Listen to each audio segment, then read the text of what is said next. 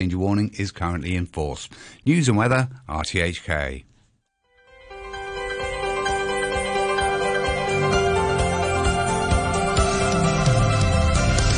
Good morning. This is Backchat for Thursday, March the 16th. Welcome to the show. I'm Andrew Work. And I'm Janice Wong. On Thursday's Backchat, we're looking at a possible bus fare hike. Hong Kong franchise bus companies have applied to raise fares by up to a whopping 50% on some routes, less on others. Kowloon Motor Bus has asked for permission to implement a 9.5% increase, while its sister company Long Win Bus is hoping to charge passengers 8.5% more, according to a government paper submitted to LegCo. New World's First Bus and City Bus, meanwhile, are asking for an across-the-board Hong Kong $2 rise. The new Lantau bus wants an increase of 9.8%. Citybus also is also seeking to raise fares by 50% on its airport services and wants a 23% increase for the rest of its regular and overnight services for the airport and North Lantau bus network franchise. These fares have not been adjusted since 1997. And after 9:45, we'll look at the health risks posed by dried meat snacks that you love so much.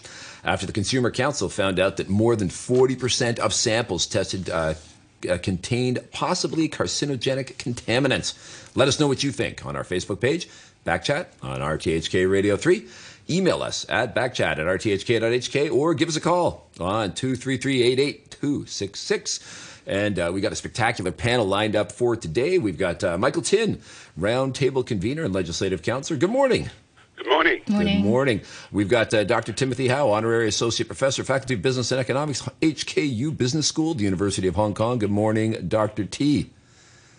Good morning. Good morning. And we have here with us in the studio Alok Jain, Managing Director of Trans Consult Asia. Good morning, Alok. Good morning. Andrew. Morning. Alok, you uh, kind of kicked off a little bit of a firestorm on LinkedIn last night. Uh, you're you're uh, putting your views out there on these proposed bus fare uh, rises. What is it that's got people so excited?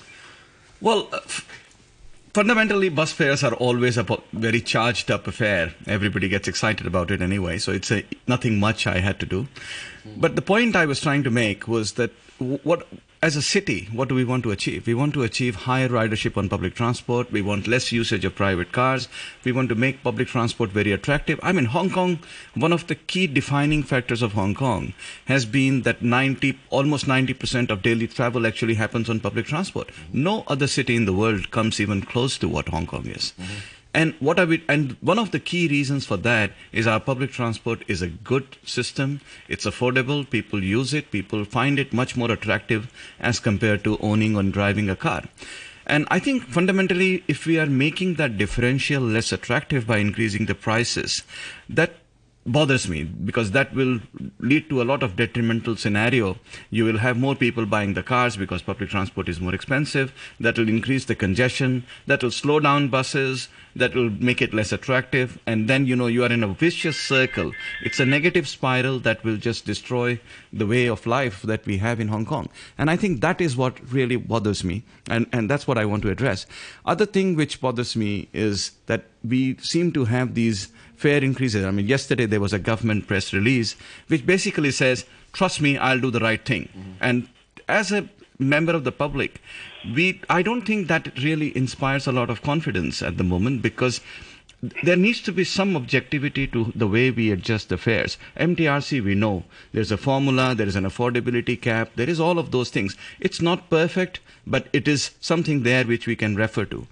Right now, what we are saying that oh, bus companies are losing money, hence we need to increase the fare. Mm-hmm. Just imagine if all, all Hong Kong businesses did the same. If MTRC said I lost 90% of the profit this year, compare, as compared to last year, hence I need to increase the fare by you know double the fare.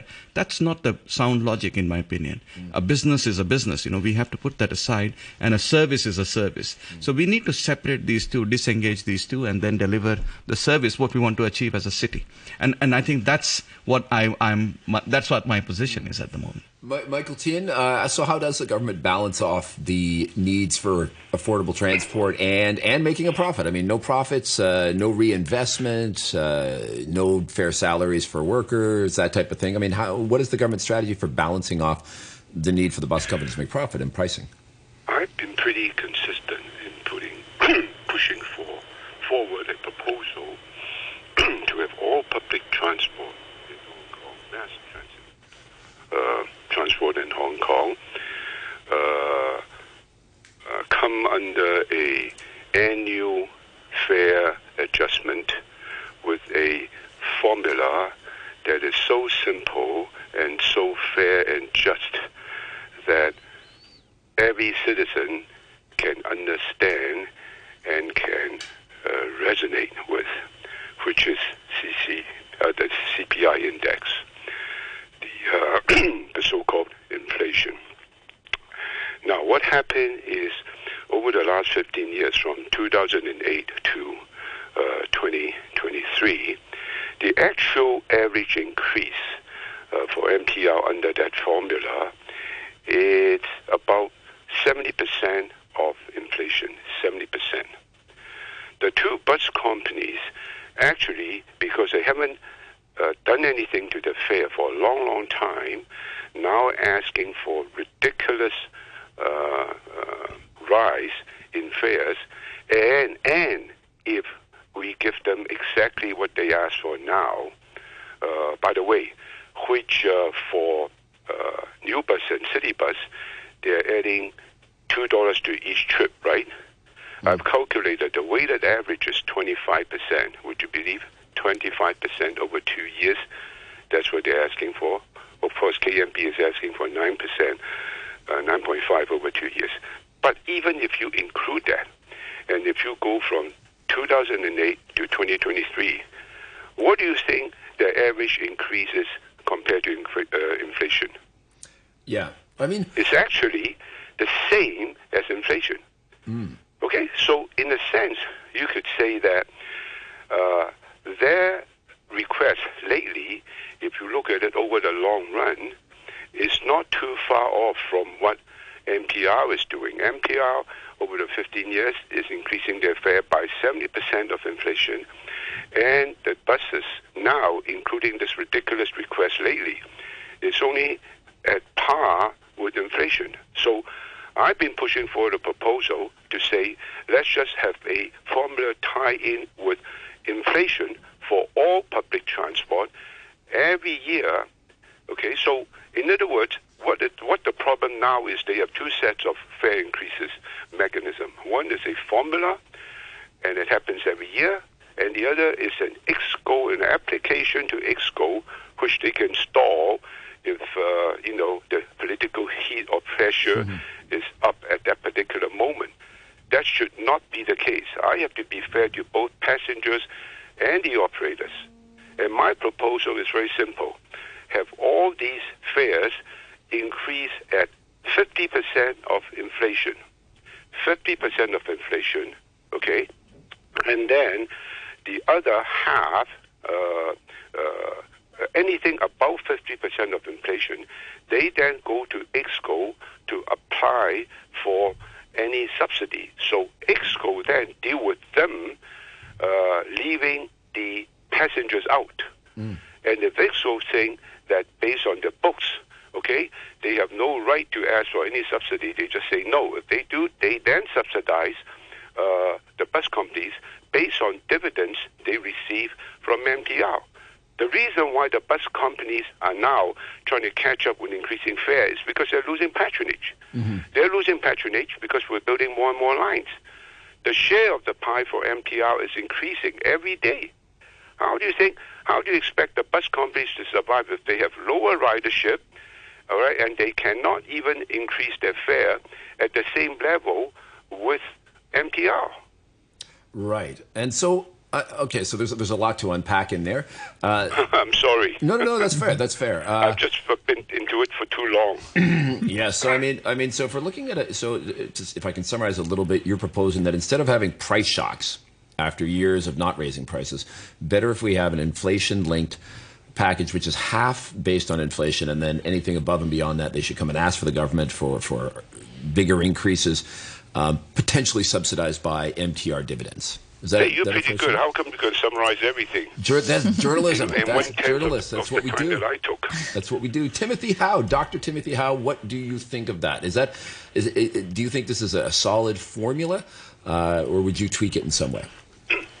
Well, I thought that we do have the Public Bus Services Ordinance, CAP 2230, in which fares of franchise bus services are be charged according to to uh, um, six factors. Okay, first operating cost revenues, future future cost revenue return, public acceptability, affordability, quantity, quality of service provided. So the most important thing is the last one, which is the outcome of the supportable fare adjustment rate formula, which is, I understand, uh, comes from the public transport fare adjustment mechanism over the years. And the formula is very clear, and that is that it's based on half half, okay, 50% change in nominal wage index for the transportation section. And then the other 50% is the change in the composite uh, com- uh, consumer price index, CCPI. Okay? And of course, there's a, a reduction, uh, reduction from that, just deduct from that half point five of productivity gain, which is right now currently set at 0.3 percent per annum. Uh, originally, when it came out, it was about 0.5, if I recall correctly. In fact, this public transport fare adjustment mechanism comes from Singapore's system. Okay, if you if you hmm. trace mm. it, you know, originally, that's that's basically how the thing came about. So this is all set, very clear. Okay, so so uh, we don't need to come up with a new formula. Okay, apparently it's worked very well. Of course, I understand, as Michael Tien alluded to, that is that if the political heat, you know, ratchets up, okay, the government essentially said, oh, well, you know, we, we will have to worry about public acceptability, affordability, etc., etc. Okay. Uh, in particular, they will look at the median monthly household income. Okay.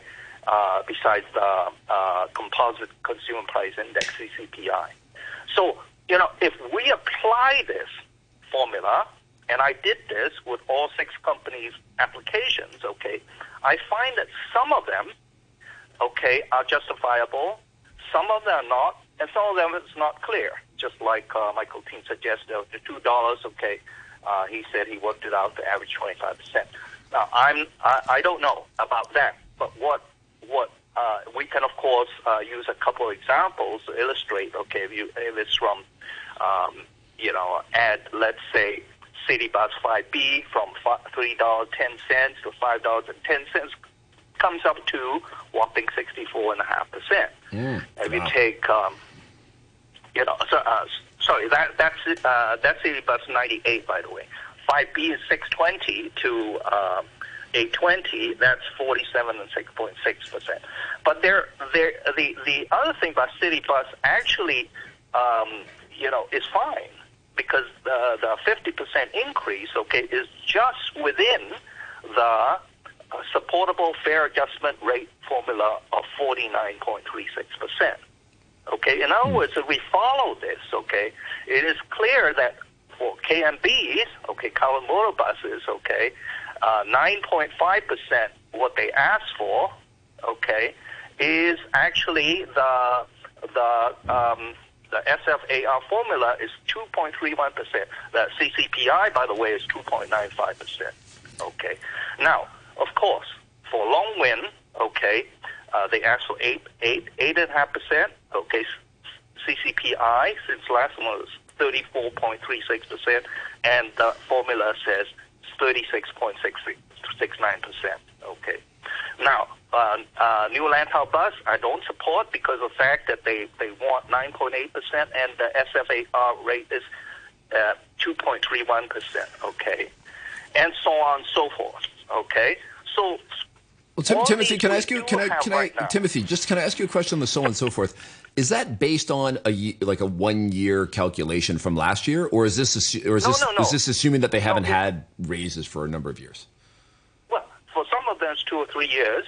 Okay. Yeah. For KMB, okay, it's uh, since um, last time, okay, which was um, uh, April 4, 2021, for instance, okay. So um, two and, years. And the thing is that, um, and and um, the, the the point there is that this comes from basically the electrical electrical agenda paper for, for tomorrow. Fare increases applications for franchise bus operators.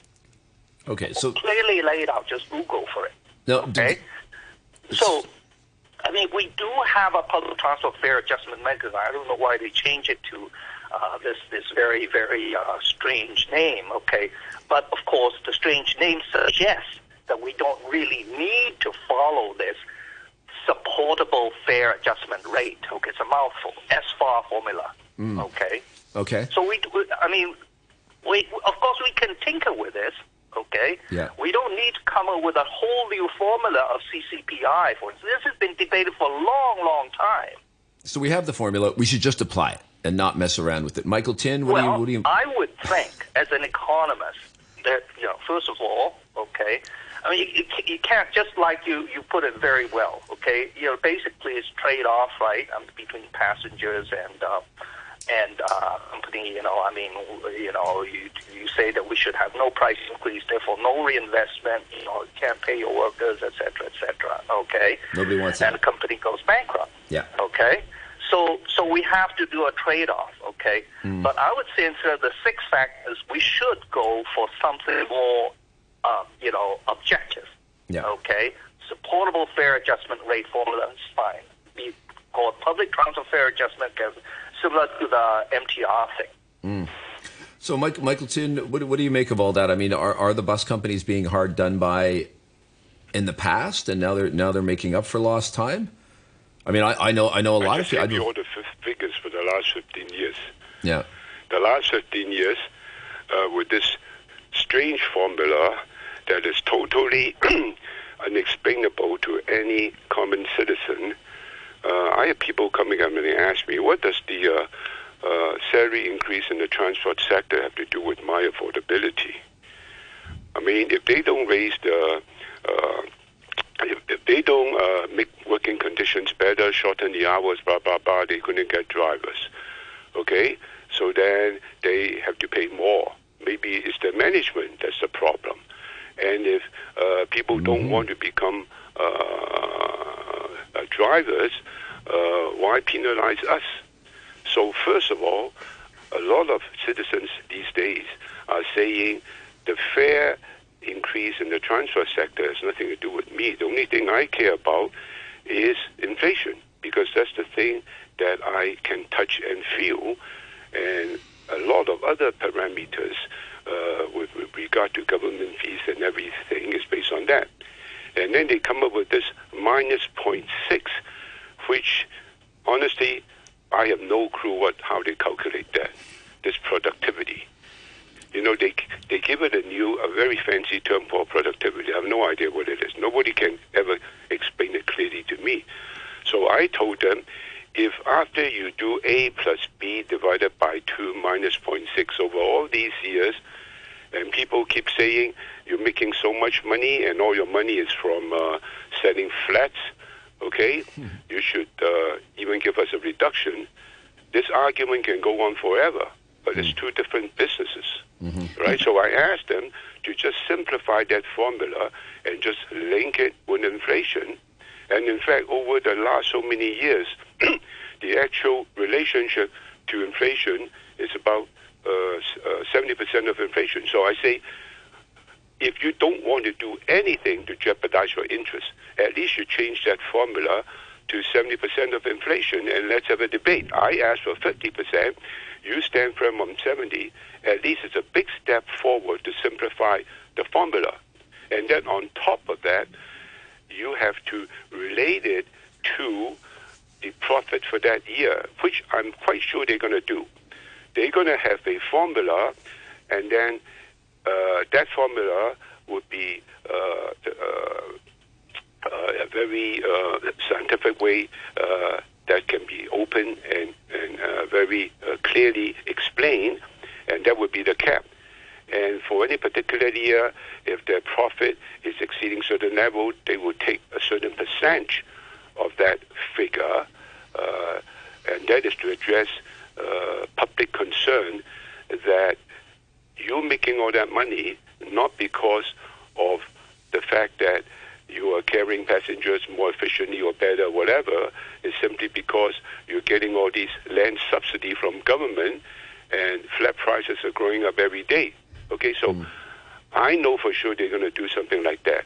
Whether or not they're going to change the formula and simplify it is something that I've been discussing with them on an ongoing basis. But today's uh, uh, discussion is not about MTR's formula. It's about what to do with the other mechanism uh, that applies to uh, buses, okay, uh, which is that uh, they have to apply to Exco, and then Exco can stall them for a limited period of time, and that will result in these jerky price uh, changes. Uh, you would have something, you have no change for five, six years, and then all of a sudden, seven or eight percent, which is what's happening now. Mm. Right. Mr. Tien, um, you're just going to stay with us for a few more minutes. So before you go, I just want to ask about uh, tomorrow's uh, transport panel on LegCo. What do you hope to hear from officials? I mean, um, earlier, Mr. Jain, he, who's talking about the government's uh, statement, uh, what the government said, basically, trust me, I'll do the right thing. That's uh, what they sort of said, because uh, they're saying that um, they, they may consider rejecting the application. They may consider reducing the rate of increase. What do you hope to hear from the, from the government tomorrow? tomorrow at the panel?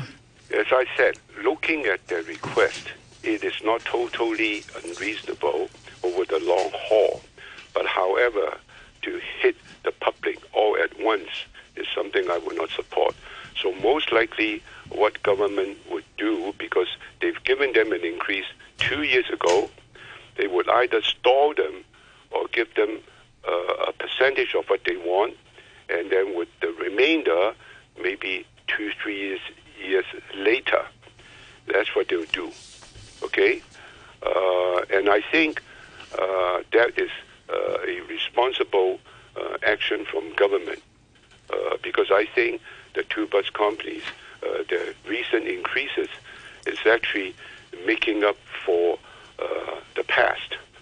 All right? And if we want these bus companies to really run it seriously, put in enough manpower and resources in maintaining the buses and hardware and updating them in the long run. You know, I actually worry that nobody wants to run bus franchise anymore. That's the question that needs that, to be answered. That is something that point. really yeah. bothers me. You know, what, what, yeah. what, do they have? They go through all this. They transport, they transport uh, carry people, so many people around daily, and look at the size, look at their revenue and their profit uh, compared to uh, MTR, because mm. they have no uh, land subsidy. They, they, that business is totally non-real estate, whereas MTR is actually more of a real estate company, mm-hmm. right? I, yeah. I worry that nobody would want to run buses in Hong Kong if we really don't treat them fairly and give them something. I feel that if you have a fixed formula that applies every year and somehow linked to inflation, they may actually uh, uh, think about it. But they want to do it. Alok Jain. Quick comment there. I mean, we, we just talked about that, you know, nobody would probably try to run a bus service in Hong Kong if we don't do it well. I think that is a point that I would like to ask. When was the last time we actually tried to get someone else to run the bus service in Hong Kong? There is no hmm. contestability in the market. It is currently almost like a monopoly and every franchise renewal is based on the fact that this guy is doing okay. Let's just continue for another 10 years. We, we had a consolidation even. Yeah and and honestly that part of the you know equation we use a lot of that for justification that the bus companies would not operate if there is not enough pie on the table. But we have never tried. Singapore has gone that way. Mm. They have gotten new players to come in the market. The price of everything or price of cost, cost of operation has come down significantly. Hong Kong hasn't done that exercise. So I don't think that argument is really a fair one at the moment. Hmm, an opposite view comes from one of our people on uh, may, may by email. I, oh, Michael, may I correct that? We're, we're at the top of the half hour. Bus, they've changed uh, hands three times, okay. and now it's the newest owner of New Bus that says they can't survive anymore, right? And there is your repost from Michael Tien. Change of ownership is different from contestability. Oh. Okay, change of ownership is because the previous owner says I can't survive anymore, so they give up. Michael Tien, we're going to have to have you back on the show, unless you're going to stick in for the uh, second part. I know you're scheduled to leave at the half hour, but uh, let us know. We've got we do have to break for the news. Uh, I'm going to give you your weather before we go out. Mainly fine, dry, mainly fine, dry during the day with a maximum temperature of about 27 degrees. Temperature now is 21 degrees Celsius, 78% humidity. And now the news with Todd Harding.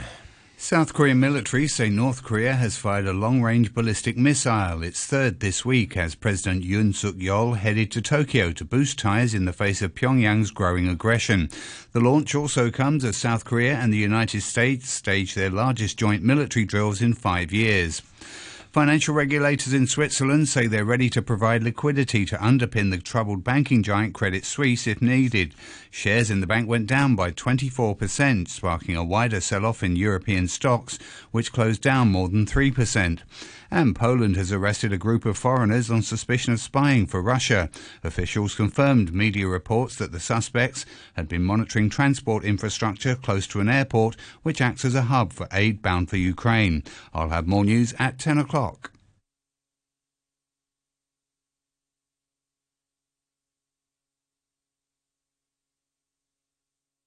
Oh, because it didn't go out.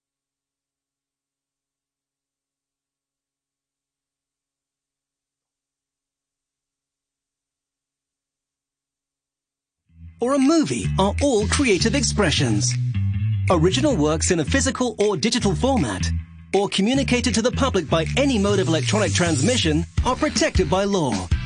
Respect originality to encourage creativity, unlimited by boundaries to last forever. Use genuine digital copyright works. The latest amendments to the Copyright Ordinance will be in force on May 1st, 2023. My friend and I started smoking in our teens. I quit two years ago after knowing he had a stroke. The doctor said there is a strong link between stroke and smoking. Five years after quitting, the risk of stroke can be reduced to that of a non-smoker. Health is the most important thing for me and for my family. I will never smoke again. Quit now. Call 1-833-183.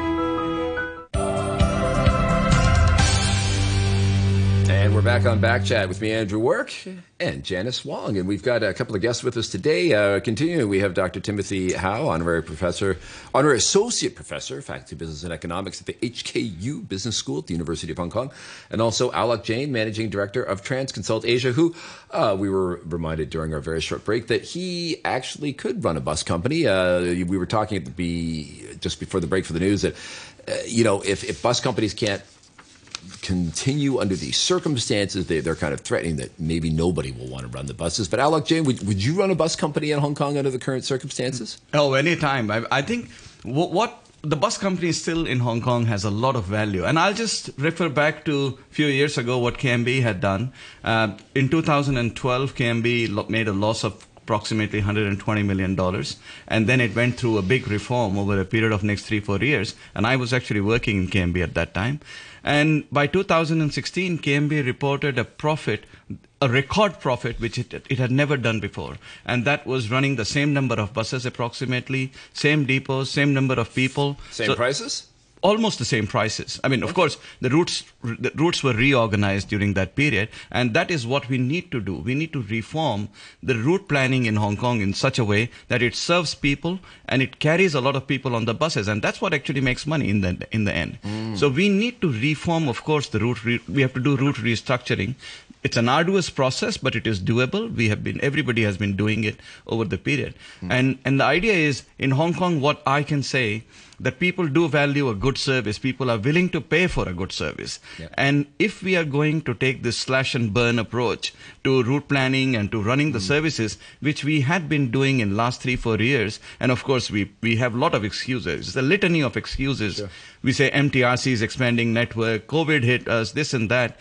But end of the day, you have to see people were still traveling in Hong Kong. Hong Kong was still closed down, uh, you know, from outside world, and, and locals were traveling. The services went much, much worse. I, I use bus services, and I can tell you my personal experience with bus services had been very poor in last three years. So mm. it's a mm. poor service which is driving people away to other modes of transport. It is not and I think that's the area of focus. If you do that, people will ride buses.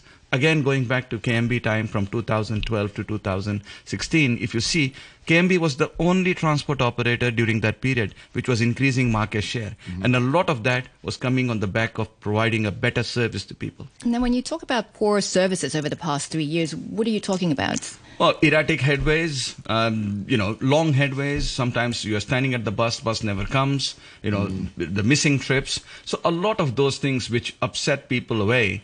I go to MTR station, the train is always there, yeah, right? Guaranteed. And exactly, the bus needs to provide the same value proposition of reliability and punctuality, and that's when people use the buses. And I think that is paramount. That comes much before any fare, anything that you charge. Should, should that also be uh, considered in uh, what you were talking about, a new fare adjustment mechanism, instead of uh, just linking it to inflation? It should also be linked to uh, its uh, performance, for example? Oh, yes, indeed, absolutely. And, and other thing which bothers me in this paper that the government has presented to the transport panel is that they are trying to justify a poor safety record uh, mm. on some spurious grounds that oh Hong Kong Island is more congested, there is more curbside activities, mm. and I find that to be a completely irresponsible argument.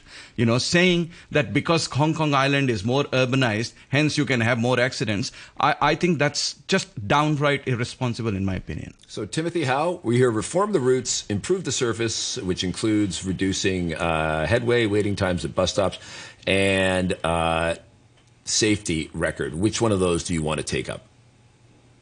Well, based on the customer surveys that um, you know all these bus companies carry out, um, and um, you know what really matter to people, okay, and of course including MTR, what really matter for people is the headway, basically the frequency, if you like, okay, another way of putting it. And um, of course, there are other factors that come in, you know, uh, fare, well, fare and uh, fare level, okay? Uh, and by other factors, I mean, you know, all these other uh, information systems and so on, estimated time of arrival and so on. My experience with, for instance, taking 680, okay, um, yeah, the headway is, is, is longer, but actually because of the fact that now with, uh, with the information system, right, at, at, the, at the bus bus shelter, you, you actually have a screen that tells you if you don't have your smartphone with you, mm. you can actually know pretty pretty well up to the minute when the next bus arrives. Okay, so um, while I, I, I must say I use uh, MTR much more often than I use, for instance, a bus, I, I would say it, it's it's it's it's not bad for for, for the fare. Okay, and um, I think it's a pretty good deal actually. Now, I want to, you know, basically explain, okay, Michael Tien basically says that, that, that there's no sense of a formula. Let me give you the intuition of the formula, okay?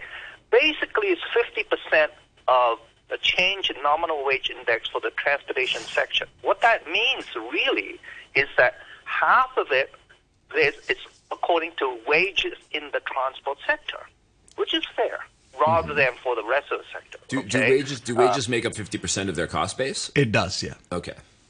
Yeah, and and the other fifty percent is changes in C, uh, uh, composite consumer price index (CCPI), and that's reasonable. Now, the, what, the, why, the why, only sorry, sorry, the, Dr. Hau. Sorry, the only caveat. Let me finish. Yeah. Please. The only caveat there is that there is a reduction of productivity gain right? This mm. 50% is change in CCPI minus productivity gain. Now, what is that? That's 0.6 that originally, as far as I could trace all the way back to 2003 when this formula started, it really starts from the Singapore's public transport mechanism, okay? Productivity, uh, uh, uh, what, what that really means, the productivity gain is that, well, each year, presumably there there is improvement, right? With technology, okay, information systems becoming, you know, widely available. You don't have to wait there for half an hour. You basically know beforehand. You you check your smartphone, okay, when the next bus comes, and then you go out the door. Mm. Okay, so so all these productive, so so half of that, right? Because it's the other half is CCPI minus productivity gain. Therefore, okay, uh, half of 0.6 is 0.3.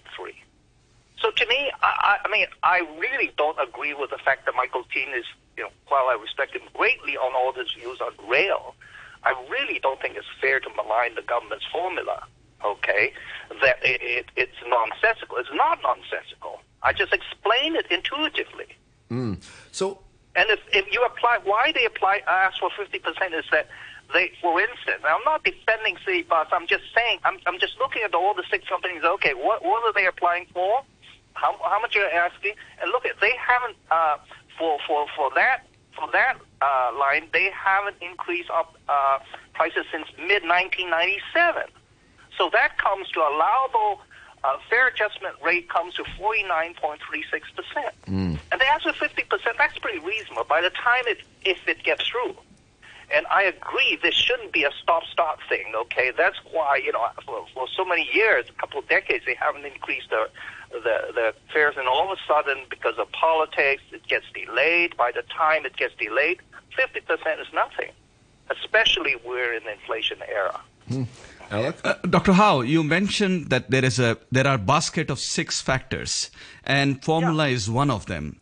And I, I, I'll ask you this question: When was the last time government actually published this formula and said that this amount of fare increase is because it's a result of the formula? This whole six factors of basket of factors uh, is actually where you know there is a lot of uh, discretion and and there is a lot of uh, things that we unknown is there. And and most of the time fare increases are just a number. They are not supported by anything else. We can look at historical records and we can you know trace things and that's a different thing but so far in the bus industry never ever uh, have i remembered that the bus government has come out and justified that the 5% fare increase is based on this formula that hasn't happened yet Well, okay.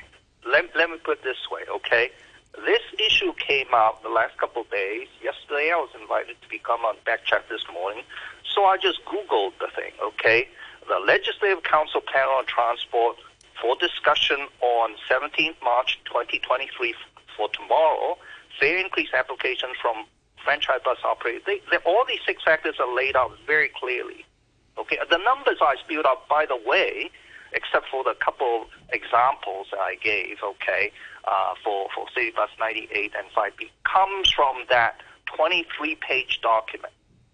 Okay, I did not pull it out of the a hat. Okay, now what the government chooses to, as I understand, every time is that well, you know, if if there's too much, you know, uh, noise, okay, from legislators, from the public, then they basically get cold feet and they then say, oh, blah, blah, blah, you know, and then they put it off for a couple of years. That blah blah blah was the problem for me. Yeah, that that is exactly no, the I, issue. I fully agree. In fact, when in 2003, when the Environment Transport and Works Branch, okay, secretary for, for, for this was Sarah Liao, Liu Xiaodong, remember? She was the one who, you know, wanted the committee to come up with this thing, okay? Now, to be fair, I was on that committee, but I was I, I did not agree with that formula. Hmm. Okay, but nevertheless, okay, I said from there on I would not be against that. Okay, but they they want to go ahead with that. Okay, they start if I recall correctly in 2003.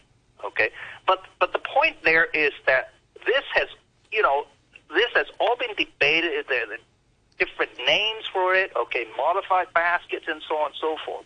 And of course, public acceptability, affordability, all these things, right? The return of the company, reasonable rate of return for a bus operator, all these are taken into account. If I recall correctly, Sarah Liao wanted the thing objective, okay? But you can't make these things entirely objective because of pol- political factors, okay? But as close as, you know, it could come to objective is this formula, okay? Out of one out of the six factors, okay? Hmm. And I think that, you know, we, we can reform that, we can change it, but not entirely throw, throw the baby out with the bathwater and come up with something new, okay? Hmm. Yeah, I've, I've got a quick one here from one of our. Uh, there's a bit of a debate brewing on our Facebook page, and maybe I can get your guys' quick comment on this uh, before we close out. Sailor Saki says a good example of our government's failed envir- environmental strategy.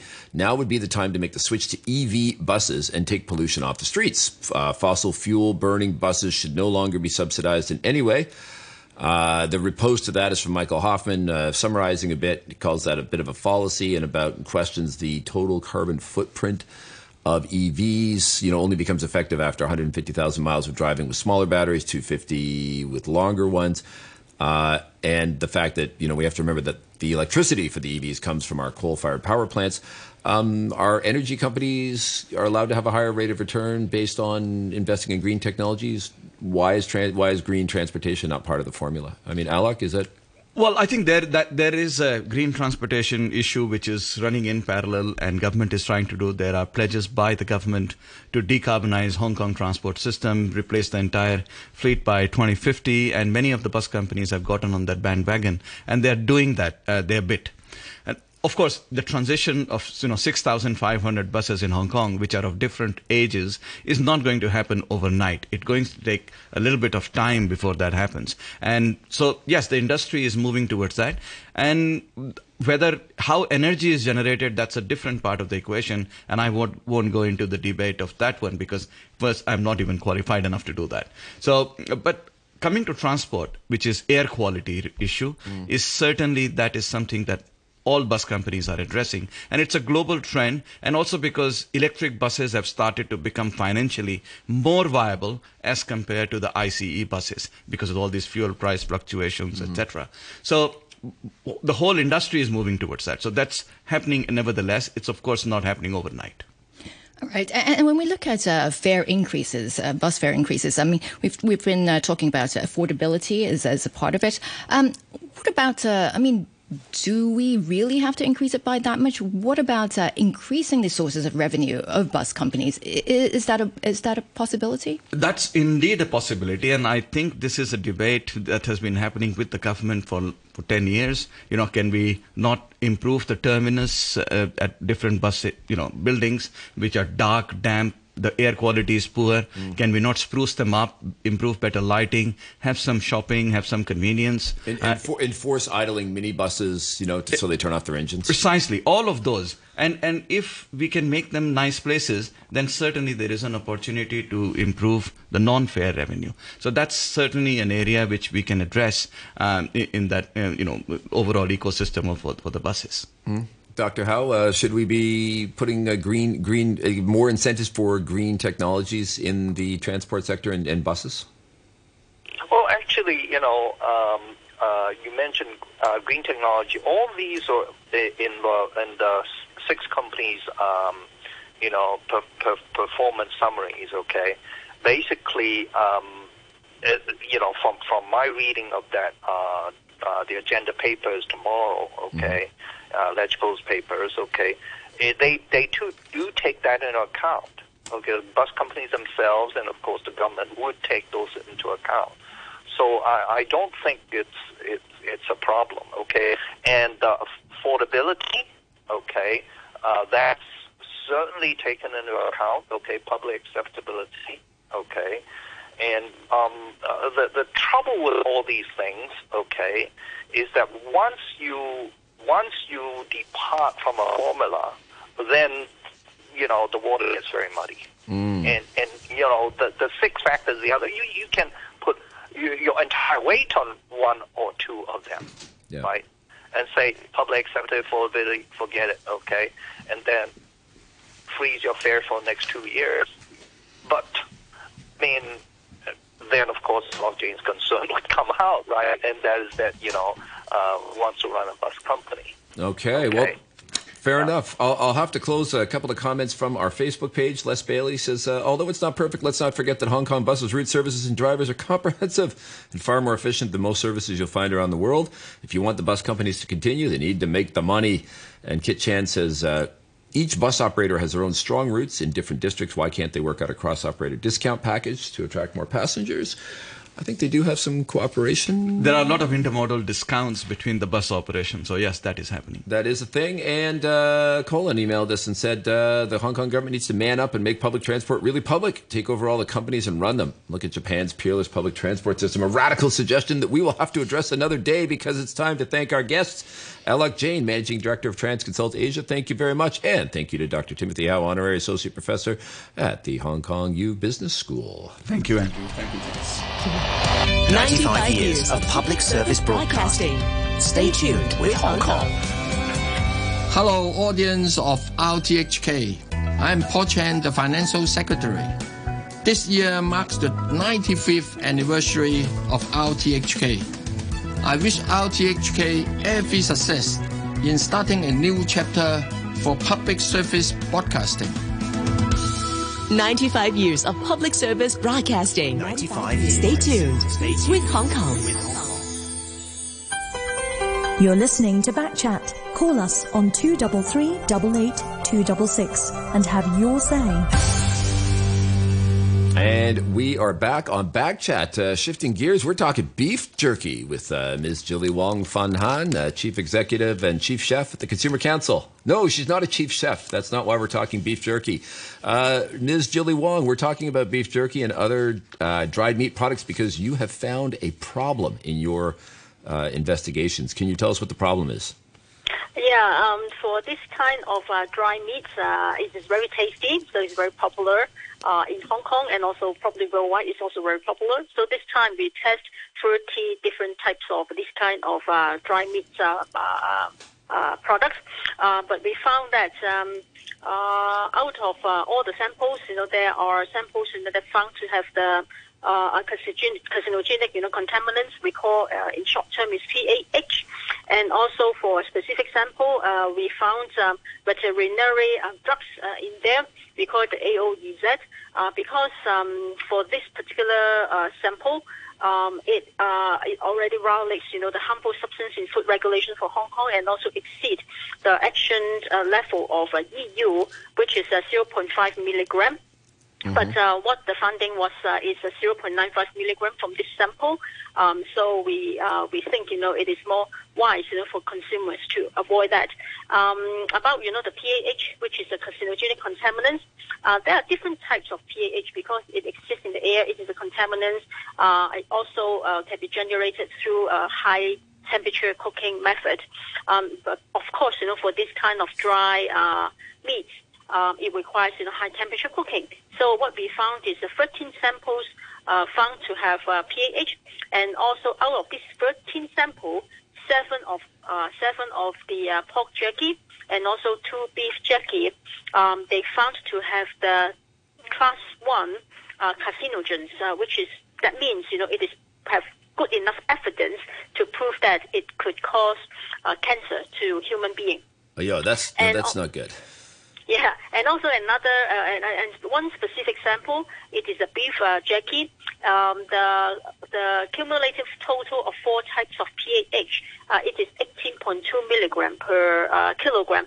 So it exceeds the uh, EU uh, upper limit of uh, 12 milligram uh, by 50%, and also um, the specific contaminant um, uh, is uh, is uh, content uh, is close to, uh, I, I mean, you know, the specific one, you know, for the class one, the type one carcinogens, um, it is uh, already close to 1.9 milligram as the founding, and the upper limit for EU is also 2 milligram. That means it is very close to the uh, the EU upper limit already. Right. So what does it mean is uh, for consumers, of course, you know, uh, it is very tasty. Uh, you want to eat it sometimes, but um, uh, when you have the options to choose something that without the contaminants, without veterinarian drugs, um, then probably it's better for you to choose you know, a, a safer product. Hmm. So this is one part of the finding is about the safety concern. The other is about the nutrients by itself. The nutrient because um, we of course we have to test about the sugar level, the sodium level, uh, whether um, the fat level, and also the protein level because meat, you know, is a good source for protein. From the findings, um, all samples actually are high in protein, which is a good source of protein. But on the other hand, uh, it is high in sugar. All samples high in sugar. Almost all uh, sample, 29 of them. Um, even the one is not high in sodium is also very close to high in sodium. Um, they are all high in sodium. So it is high sugar, high sodium. Uh, for specific samples, it is also high in fat.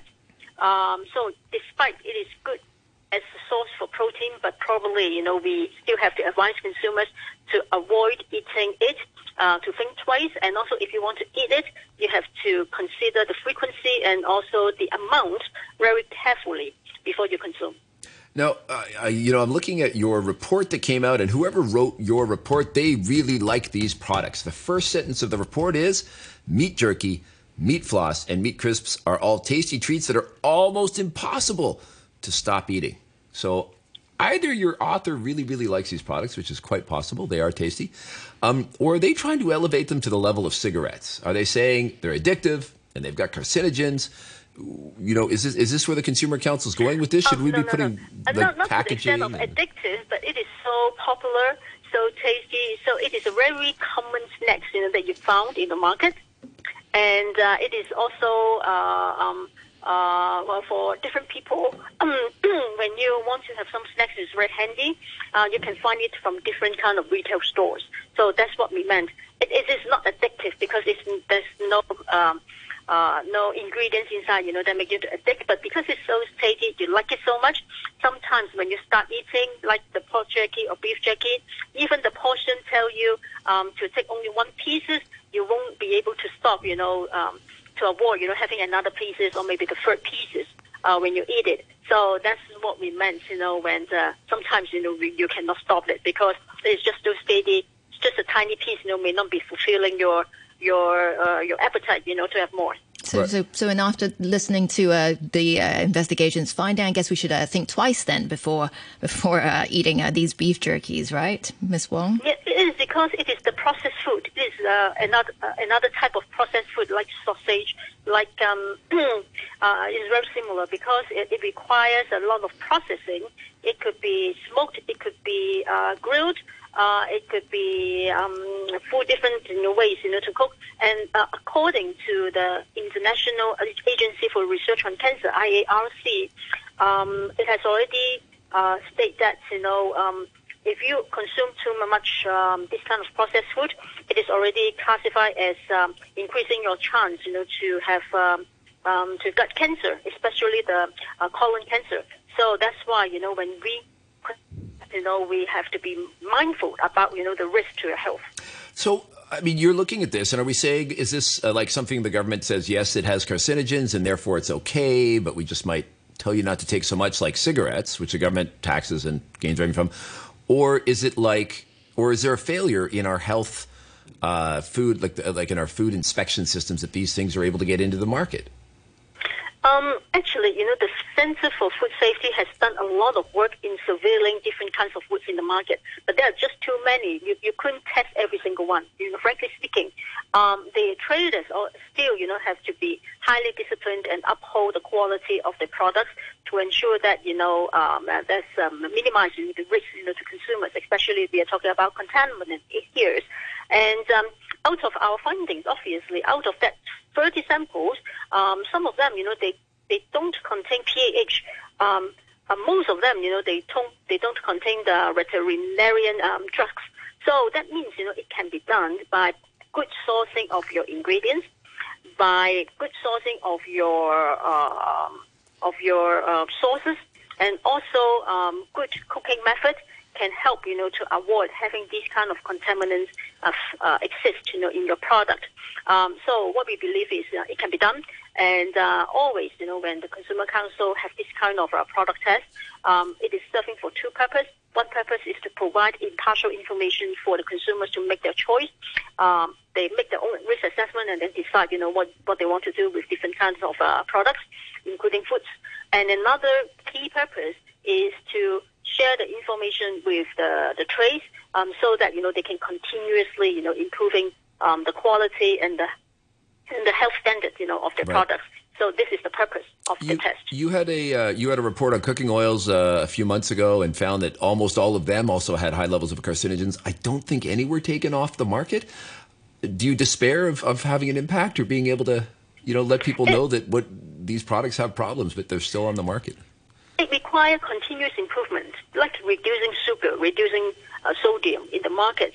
Um, it is not one-off, you know, uh, effort that yeah. we can make the world, you know, to change. Okay. It requires continuous testing, continuous monitoring, continuous engagement with the trade to make them understand that, you know, the quality of the product is uh, fluctuates uh, some of them, you know, may not meet the standard and contain some contaminants um, that they have to look into their ingredients, yeah. look into the formulation, so that you know they can have much better choice, you know, for consumers. Well, keep up the good work, Ms. Gilly Wong Fung Han, Chief Executive of the Consumer Council, for keeping the our eyes on the ball in Hong Kong and what products might be causing some harm to us.